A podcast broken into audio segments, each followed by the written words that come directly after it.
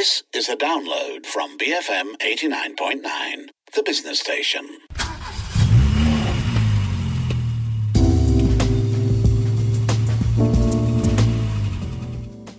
BFM 89.9, the business station. My name is Rich Bradbury. This is Cruise Control, the car show here on BFM. And as usual, I'm going to introduce my friends.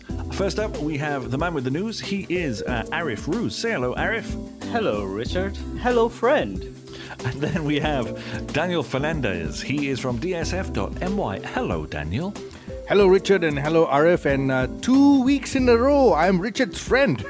I'm feeling generous. Now, as usual, we have a show in three parts. Part one, news and discussion. Part two, some car launches. And part three, a used car review. I'll give you a heads up. It is a 1987 Honda. That's all you're getting so far. More on that a little bit later on. Arif, give us some news then. What have we got this week? I'm going to talk about motorsports and video games. Oh, hold on. I want to yawn. I'm kind of half interested. Okay, Arif, carry on. You should yawn some more and get comfortable because it's about Formula One, and I know how much you don't like Formula One. Oh. Okay, carry on. As it is, Formula One is returning. Yeah. I like the sound of your cat, Richard. Let me get on with it. Okay, get on with it. Carry on. Sorry. So, Formula One returns this March. And obviously, if you guys haven't been on social media or on the internet in the past 3-4 months, you would know that last season was the most dramatic Formula One finale in decades. And this new season, Hamilton will be looking to win his 8th World Championship, the most of any driver, whilst Max Verstappen, fresh off denying his 8th World Drivers' Championship and gaining his first World Drivers' Championship to start his own legacy. So, it's a big thing these days. That finale, everybody was watching it. People who I didn't know watch Formula One was watching Formula One. Is this because Hamilton was about to get the 8th World Championship? Is that why people were so glued to their screens? Yeah, and they dramatically denied him the victory, and F1 had to fire their race director as a result of that. So if you want to watch all of it, there's a recap of last season. Netflix Drive to Survive, March 11th. Watch that. But these new F1 cars, they're pretty interesting. And I thought we might introduce this one because it's technically, it's all new. Okay. Developments with the old F1 car thrown into the bin. Mm-hmm. So all these manufacturers and all these teams start off with a blank canvas, which is just what you want, right, Daniel? Everybody starts from the same point, albeit with different amounts of money. But usually the canvas may be blank, but the artist who draws it, not everyone can afford a Picasso. That's true. Oh, wow. Listen to this. What's going on here? Wow. But did the Picasso become as expensive as it was when it was first drawn? True. But, this is a game all about who's got the biggest wallet. That's true. I'm so glad you said wallet. Yeah. Anyway, continue, please. Yes. The new F1 cars, they look very different, but the engine's pretty much the same. It's the same 1.6-liter hybrid turbo V6, which makes thousands and thousands and millions of horsepower, but it runs on ethanol mixed fuel, E10. Makes it a bit cleaner and appeals to a bit of the green enthusiast, I guess. But the big thing is the cars have been redesigned to encourage closer racing, so it's much safer for drivers because massive accidents happened last year and the year before. And it really hinges, as Daniel says, on the air bending expertise of all these teams.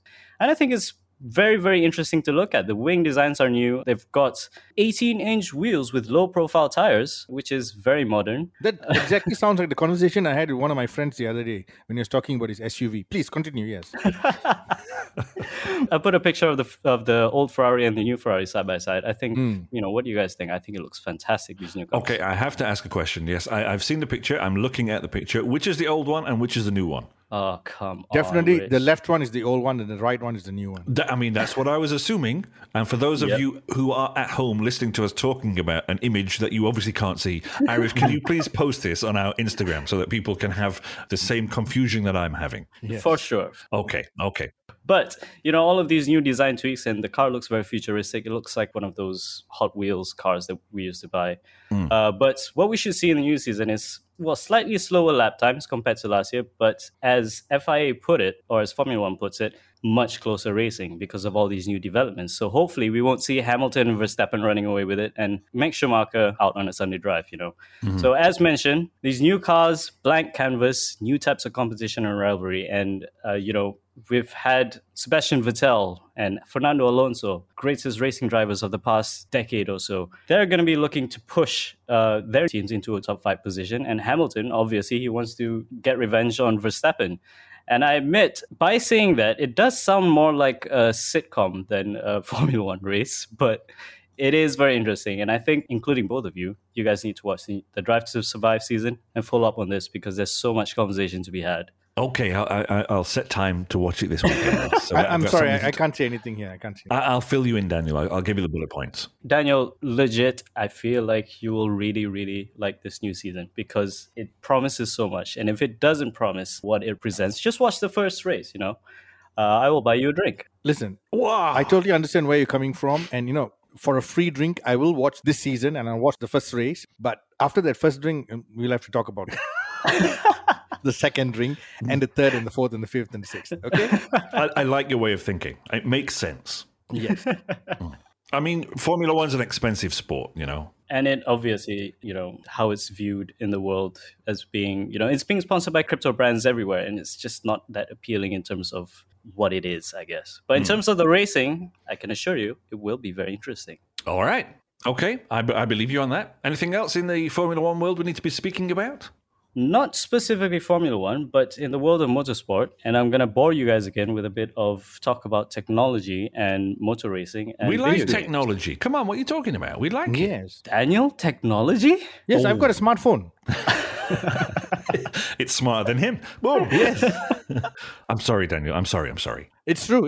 You're not wrong. But forget Forza Motorsports, forget Assetto Corsa or R-Factor, all of those simulator games and arcade games, because Gran Turismo is the most anticipated motor racing video game in years. And it launches on PlayStation Network this weekend, March 4th, at a cost of 300 ringgit, which is kind of expensive for a video game, but I think it'll be worth it because, you know, all the Gran Turismo games that I've bought, I've spent at least 1,000 hours on them. Oh, I used to love it, yeah. And this new one, Gran Turismo 7, is the most anticipated because it's built up as Gran Turismo's return to making a video game for people who like cars and racing and just aren't bothered about racing online and crashing into other people. So online racing is still a major part of Gran Turismo, but there's been a lot of changes to GT7 because it's become a more arcade-focused gaming, much like the style we were used to back when I was a kid and you guys were X years old.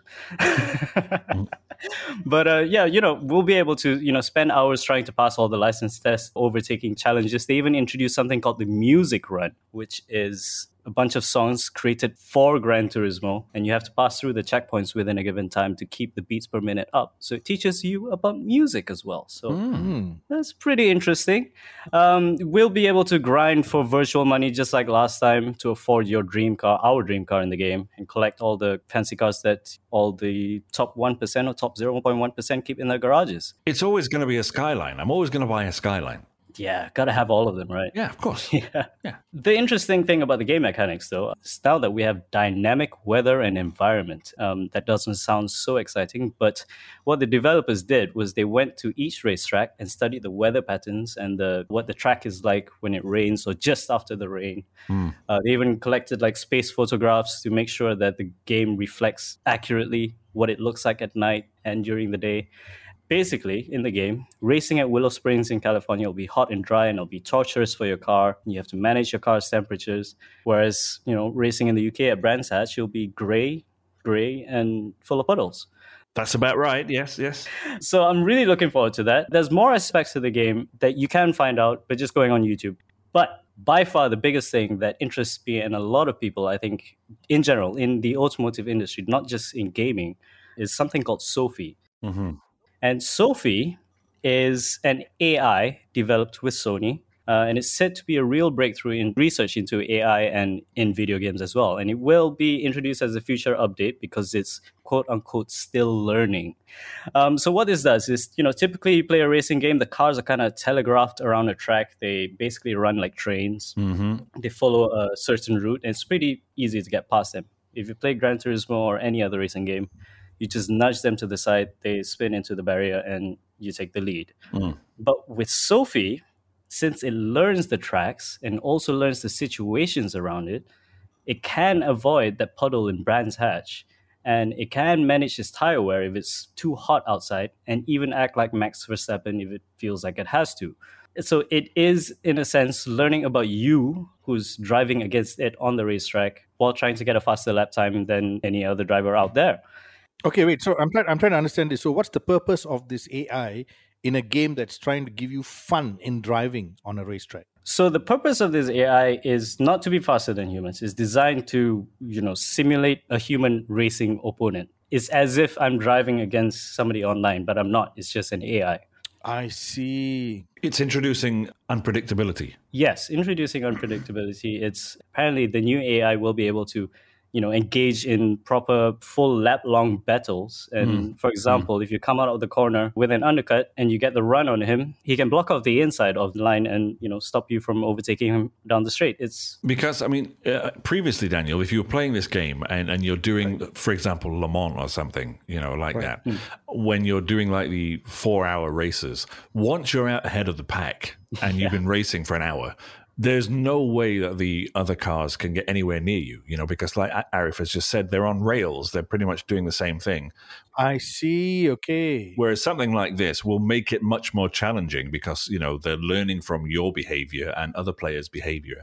So they'll become much more of a challenge. And so I think the idea is to keep people still interested in the game because it makes it much more challenging. Yep. Okay. So people don't get bored after they've mastered the game. Correct. Okay. Yeah. For people like me who don't generally like being punted around off the track by people playing online, I always play offline and try to, set myself different challenges, start with a lower class car and overtake the front car. And it's pretty easy to do that. But with this, now you get to make your own battles, basically. And I guess, there's real world applications for this as well, eventually. You could download that data to use these. Think about it in the future. You could have automated, this doesn't sound as exciting, automated car racing on Brands Hatch or wherever it is. Obviously, and you could then translate that data into other vehicles for safety things. There's definite stuff to be learned from this, for sure. Which brings me to Sony, because remember a few weeks ago or a month ago, we were speaking about the Sony cars, and they specifically mentioned that they wanted to build their cars with, AI and technology at the forefront of it. Mm. They wanted to realize the world where we can live in harmony with robots, as they say. And I am a skeptic about self-driving cars. I don't think it will exist maybe in the next 50 years and live in harmony with us.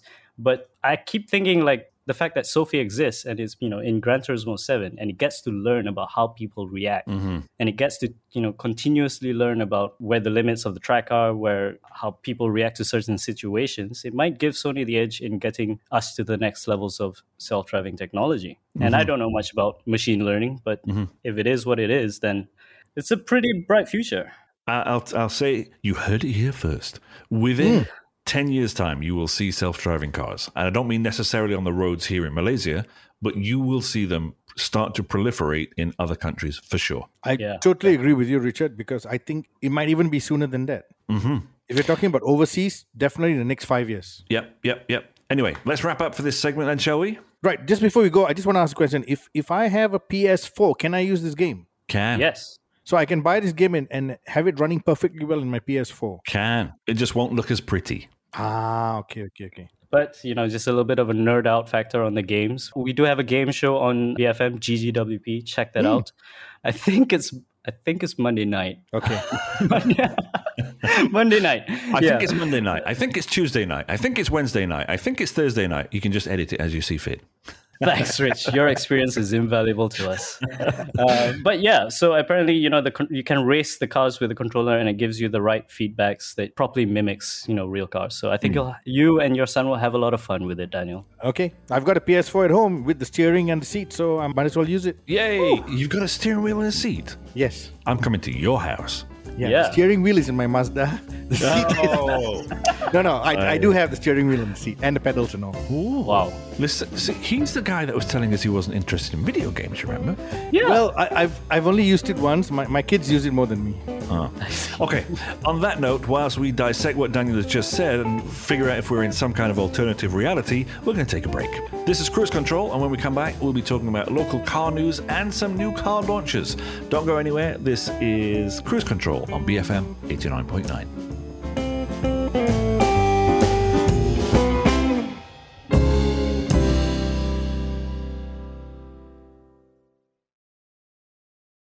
Because freedom matters.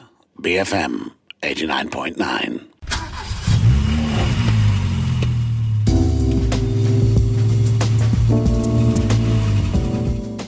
BFM 89.9, the business station. My name is Rich Bradbury. This is Cruise Control, the car show here on BFM. As you've heard earlier, we're in a show in three parts. We've just started off with some news all about Formula One and some Gran Turismo news. We do have some car launches here, though. What have we got? This is all coming from DSF today, is it? Yes. Okay. To start with, Peugeot has already rebranded itself. It's back in Malaysia. It's with Berjaya Automotive Group and everything else. But there was a lot of question marks about, what's going to happen with Citroen and DS brand. Yeah. So what happened is now they've just come out with news that Citroen and DS customers have a new flagship 3S center in Glenmarie. It's shared with Peugeot, of course, but the fact that they've allowed Citroen and DS customers to come and see them and handle all their after sales, which is very good news. Because why? Until this news came out, the DS and Citroen customers were in limbo. Because if you remember, a few years ago, they launched the DS7 Sportback with the older dealer. Yeah. And that car is still running his warranty. And, it's a really good car. It's built on the 3008 platform, but it's much more luxurious and has much more features in it. So a lot of them who own this nice SUV were worried that, how am I going to get my car fixed and maintained and spare parts and everything. So good news, in Glenmarie, the Peugeot dealer which you see also handles Citroen and DS. Mm-hmm. What's this about motorcycles, Daniel? Okay, this is quite interesting because Allianz Malaysia, of course, they've always pushing the boundaries a little bit and trying to move the goalposts in terms of services and all that. This time they've done something which I have to mention it because why? I'm also a rider. They're offering better protection for motorcyclists. And we're not talking about big bikers. A lot of times insurance companies think only about big bikers. Mm-hmm. But Allianz has decided to go to riders 250cc and below, which is my group. Yeah. Because mine is 150cc. So the plan includes additional protection for death, permanent disability, I don't like to say this, but it's a fact, hospital coverage, and here's the best part, it also covers for breakdown service. Oh, that's useful. Yes. So if you're riding a small bike below 250cc, you have a breakdown, a flat tire, whatever. Previously, you got to run around and try and figure out how to move your bike or, you just have to walk it. Mm. Now, you can actually call Allianz and they'll come and help you out. That's really good. Essentially, this is targeting a lot of the Grab riders, aren't they? Yes. And, look at the number of Kapchais out there. You know what I mean? Yeah. Yeah, so this whole program covers a lot of stuff. Go to the website, go to DSF, read up on it. There's a lot of information down there. They've got a full comprehensive cover for 250cc and below motorcycle riders.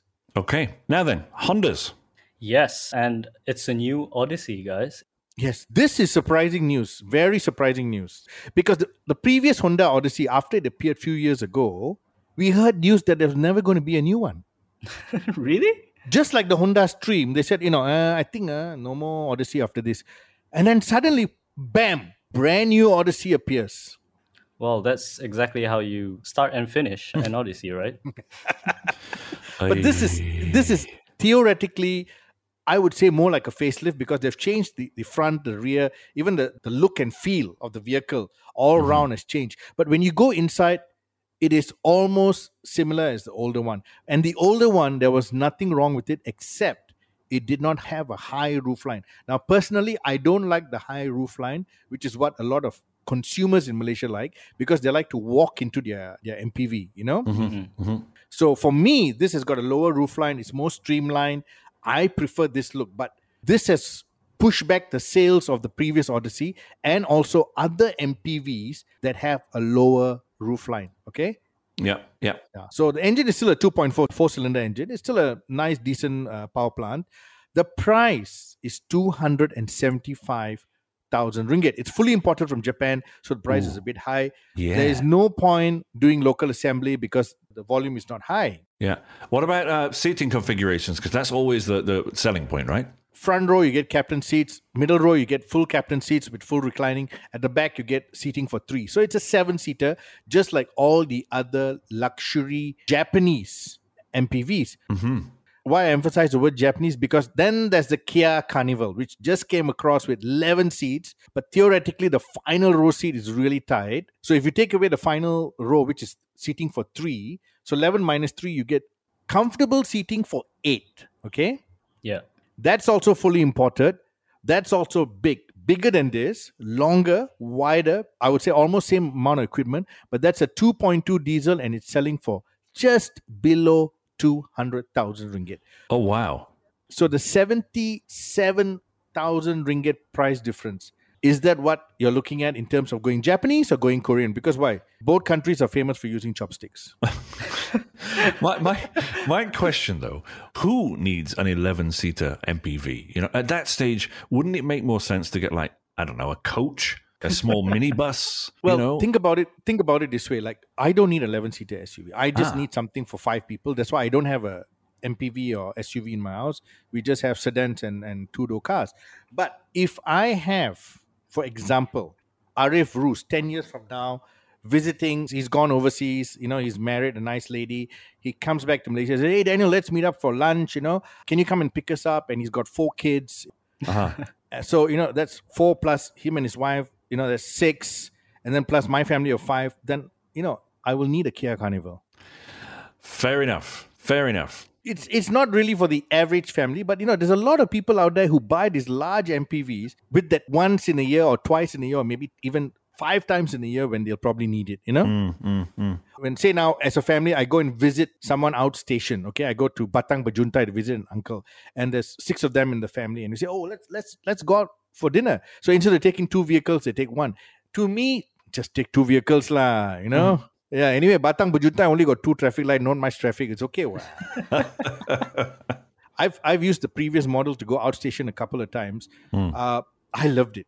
As a five-seater, it's perfect because every single bit of luggage can go in and everybody's got a comfortable seating position, you know? But yeah, the price seems a little bit high. But then if you consider the Toyota Alphard brand new, don't compare this with the grey import. The grey import Alphard's about this price. But if you consider brand new against brand new, the Alphard is 400 over 1,000 ringgit. Yeah. You know, so then suddenly this seems, wow, great value. Yeah, it does. Okay, let's move on then. What else have we got? We have three very big launches from Mercedes-Benz. First one is big because it's, you know, very popular car. The other two are big because they are very big cars. And very expensive. But the first one is the Mercedes-Benz C-Class W206, this is called, and it's, you know, the 2022 one. I love how it looks. I think it's a bit odd, but odd in a good way, like one of those actors with extra big eyes, you know.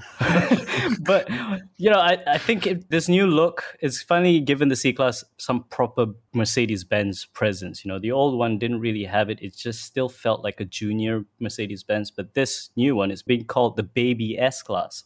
And it has a lot of style and substance, including inside the interior, where the new Mercedes-Benz MBUX system is on display. It's a vertical screen now, and everything's pretty much touch-sensitive. So really, really appealing looking car. I love the way it looks, yeah. To be honest, the C-Class has always been a good-looking vehicle for me. Even the previous one, if there's a good second-hand one going for sale, I wouldn't mind. But I just can't afford it. You know, I'm not on Richard's salary, as you all know. But I'll say this. They've done a great job with this car. It's grown in every length, width, size, cabin space. And then the technology has just increased tremendously. It's got most of the stuff you find in the S-Class, you know, but it's now in a C-Class. The price is just simply, I think it's a stunning price. And a lot of people are going to say, oh, you know, the C200 1.5 turbo, but it's got 204 brake horsepower. You know, what else do you need? Yep. And at 288,000 ringgit, I mean, it really puts a dent on the BMW 3 Series, you know? The C300, though, 330,000 ringgit. And yes, both of these cars are fully imported. They will start locally producing them. But, you know, C300 for 330,000 ringgit. A Volvo S60 costs 300,000 ringgit. Equivalent 3 Series costs a whole Myvi cheaper. Right. That's a lot of money, you know? Yes, but the Volvo and the BMW are local assembled. Yeah. So this is now fully imported, and you know, you cannot compare fully imported with local assembly, but I think they're not really worried about you know, mentioning the high price because ding, ding, ding, ding, ding, ding, ding, it's sold out. Already? Wow. How many units did they bring in? Do we know? They didn't give a specific number, but these few hundred units were even sold out even before the launch. It was sold out even before the launch because I had a couple of friends who went to buy these cars and they were told it's sold out. So they couldn't believe it. So they said, you know, hey, can you find out? So when I called the dealership, I mean, I called the most senior person and they said, well, don't print this, but yes, it's sold out. I said, but the car is not even launched. He said, yes, it's sold out. Wow.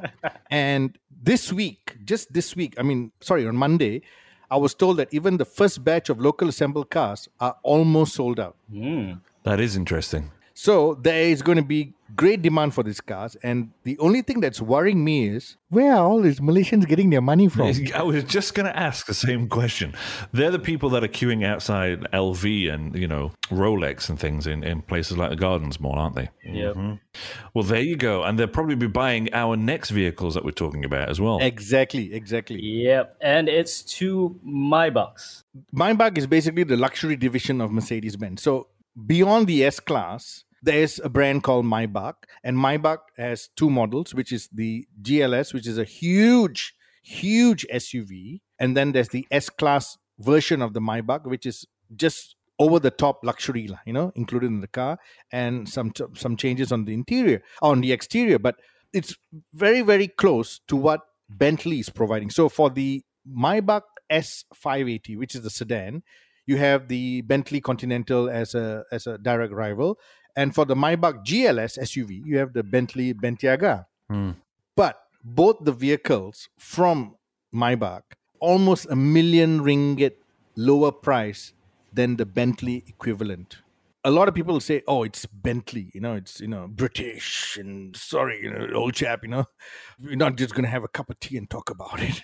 What is it with cups of tea and crumpets and having to do the English accent? Because it's Bentley, old chap. Oh. Well, there you go. Do it properly. But if you're going to do it properly, please. I'm sorry. But Bentley is no longer British owned. Mm. Yep. It's owned by a German company. It's owned by Volkswagen, you know. So I'm not saying it's got any less quality. I mean, I've sat inside the new Bentleys and they're wow, you know. I mean, really wow. But a little bit too much bling for my taste. And I think the bling is because when people get that rich, they like shiny things, you know. They're like little crows, you know. They like shiny things and stuff like that. And I know that their biggest market is China, and maybe the Chinese consumer likes it, and it has to filter down to the rest of the world. All that doesn't matter because I can't afford this. But when you get into a Maybach, it doesn't have that kind of bling, you know what I mean? Yeah. And I like that. It's not in your face, shiny all over the place. It's just super luxurious, almost like a Rolls-Royce. I guess Daniel's idea of not bling at all is two-tone paint and chrome literally everywhere and 23-inch wheels. Have you seen the new Bentleys? There's more chrome on them and this guy, you know? That's true. That is true. You know? But anyway, it's matter of taste. And I think, you know, when people get to this kind of level, they just like shiny things, you know? Yeah. Anyway, both the vehicles are on sale right now. And guess what? You heard it here first. Sold out. They're sold out, yes. But you see, this kind of cars, when they bring in very small numbers. So they bring in very small numbers because they want to see whether the market is, you know, powering towards it. Because it's imported, they can put it on the next ship and it's no problem. I mean, people who buy these cars will pay a little bit extra and say, hey, put it on a plane and send it by DHL, you know, so it's no problem. Just a few specifications and technical details about these two cars. The Maybach S580, which is basically a stretched S-Class, 1.93 million imported, taxed and configured, which the Bentley would be, as Daniel says, without tax at 1.93 million. This Maybach is 1 foot longer than the regular S-Class with business class seats in the back, and it's got a mild hybrid V8 with about 500 horsepower. The GLS, despite it, you know, looking bigger and with more presence, it doesn't have the two-tone color, but still maintains the Maybach badging and all the effects on the inside, and that costs 1.79 million ringgit, taxed and configured and imported. if you guys were some sort of big business person with loads of corporate and governmental influence, or if you were a luxury hotel owner, which one would you get? Mm. To be honest, you know, the people that you just mentioned, the demographic, they can actually buy both, you know. Yes. Because if you think about it, in total, this is the price of one Rolls Royce. Yeah. Oh, you're saying the English cars are more valuable? Is that what we're saying? They're much more expensive because, you know why? The exchange rate. Oh, that's it. If I was forced into a decision, I'd probably go for the S580. To me, yeah, I'd probably go for the S because I think the SUV is just too large for me. It's too big. Yeah, you know, it's too big. This GLS is almost as large as a Rolls-Royce Cullinan, you know? It's gigantic. Yes, and it's 1/3 the price. So, Maybach S580 for all three of us. Thank you very much. Yes. Okay. Maybach, if you're listening and you have spare ones, you know, feel free to just wing a couple over. You can send us, you know, the Maybach emblem. That's fine too. That'll do. Keyring is okay. Yes, keyring is fine. You know. Anyway, we are going to take a short break here, folks. But of course, we are a show in three parts. And when we come back, we have a used car review. It's the Honda Prelude 2.0 third generation. Don't go anywhere. This is Cruise Control, the car show here on BFM 89.9.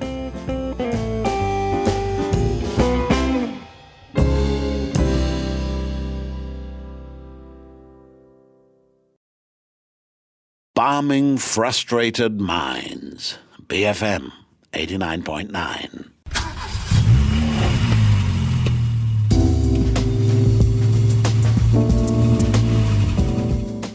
BFM 89.9, the business station. This is Cruise Control, that car show here on BFM. I'm Rich Bradbury. I'm joined by Arif Ruz and Daniel Fernandez from DSF.my.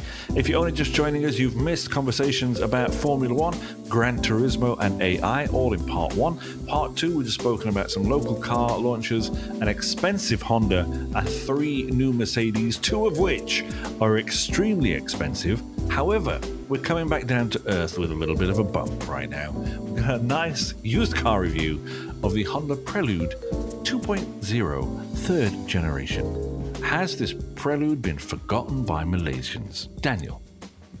They have really forgotten about this car. I'll tell you why. I did a teaser article about a week plus ago. Actually, at that time, I was already producing this used car review article for a friend of mine who wanted to buy one.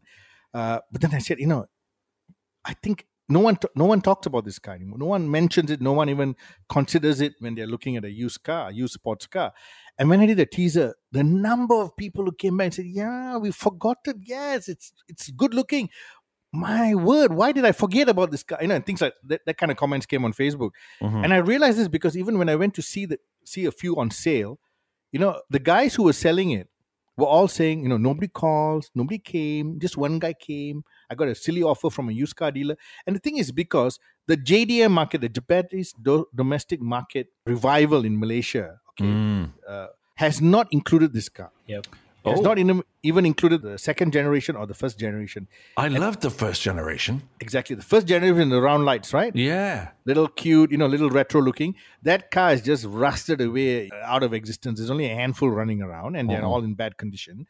And then the second generation, which looks a lot like this, but, you know, there was a few facelifts, you know, for this version. And this is the last of this model where the air intake has actually come below the bumper line, you know. Right. So you have a very clean front nose. Now, if you look at it closely, I'm sure some people are going to disagree with me.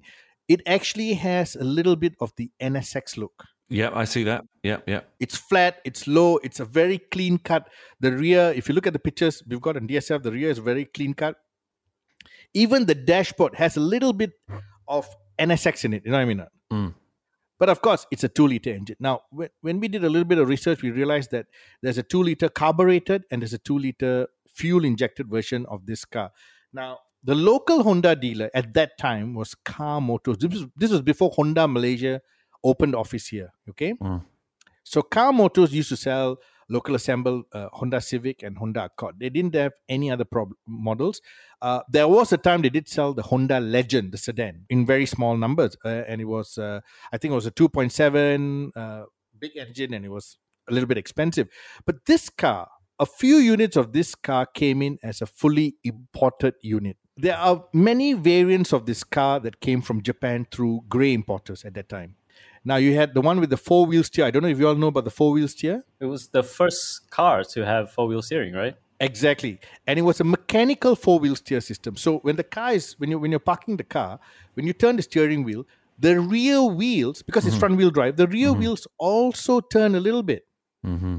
And this allows for very good side parking for those who bought their driving license. Okay.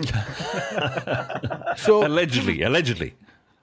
So there was a big demand for people who bought their driving license for this car. Okay.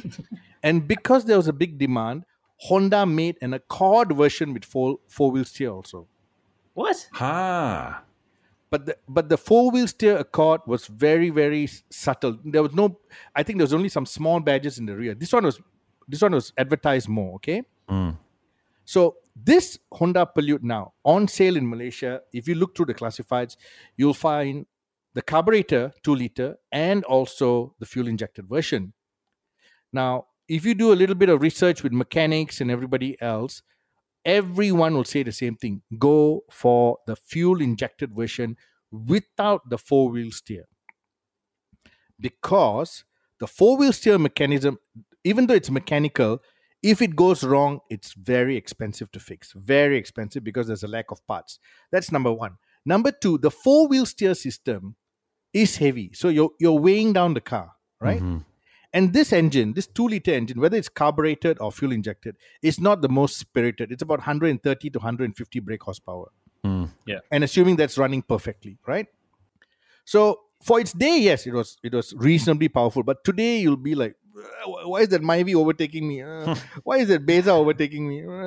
Why is that guy on the bicycle overtaking me? You know? So this is what they say lacks, you know, in the Honda Prelude, that whole sense of speed and excitement and, you know, fast cornering.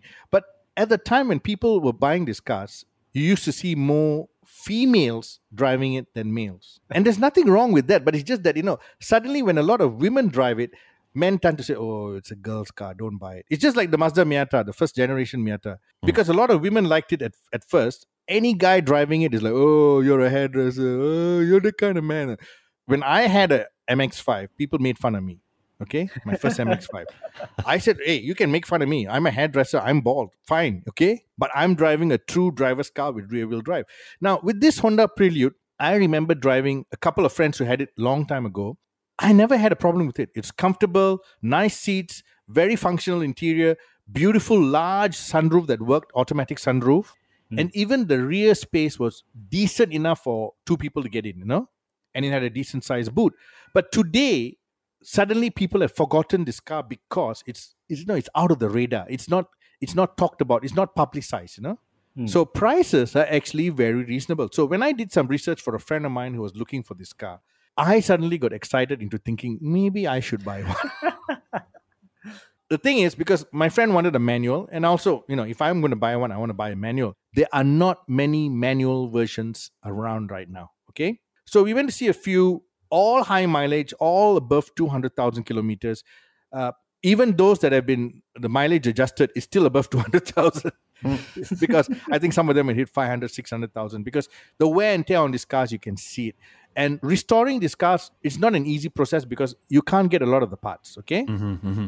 But still, even though they were high mileage cars, one click, they started, they idled properly, they drove well. You know, things like CV joints, steering rack, all these kind of things can be a little bit pricey, but a lot of these cars were actually still running pretty decent.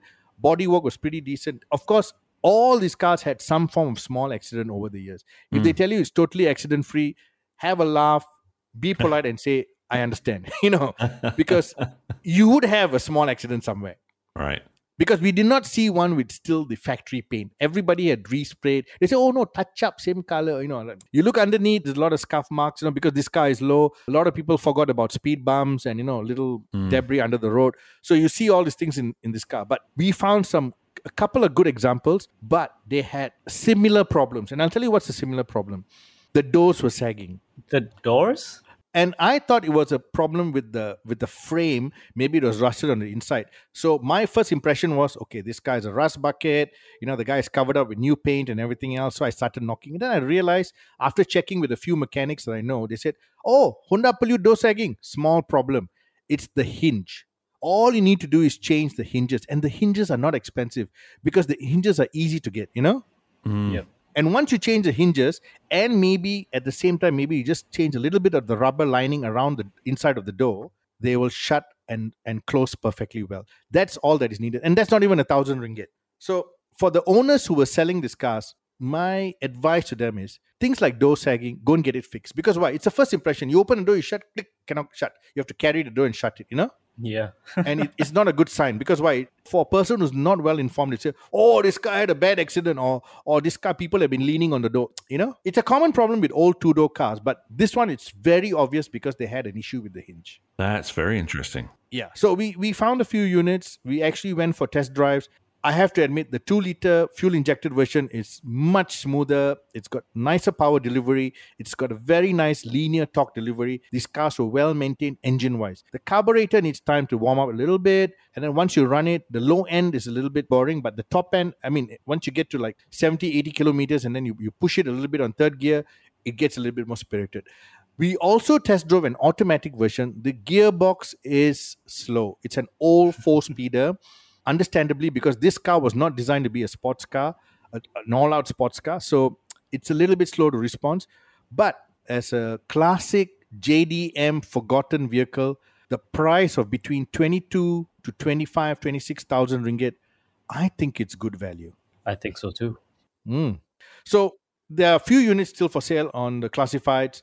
I would say at least go and have a look. Maybe after looking at it, touching it, feeling it, you might feel the need to actually own one. And I think the prices cannot go down any further. It can only go up. Especially after this podcast, right? Exactly, because, you know, 3.7 million people listen to the show. And if you want to hear more news about Honda, actually, Honda were on the Breakfast Grill this morning. The title of the show is Wanted, a National EV Framework. I bet you can't guess what that was about, can you? Mm. Very interesting. Brilliant stuff. Thanks for that, Daniel. Thank you. Folks, if you missed any part of the show, don't forget you can download the podcast wherever you normally download it from. We recommend the BFM app. It's available in the Apple App Store or Google Play. Download it at your leisure.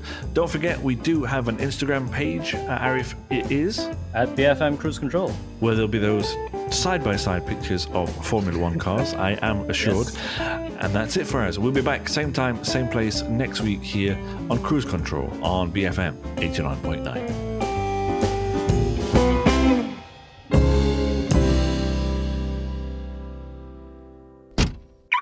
Thank you for listening to this podcast.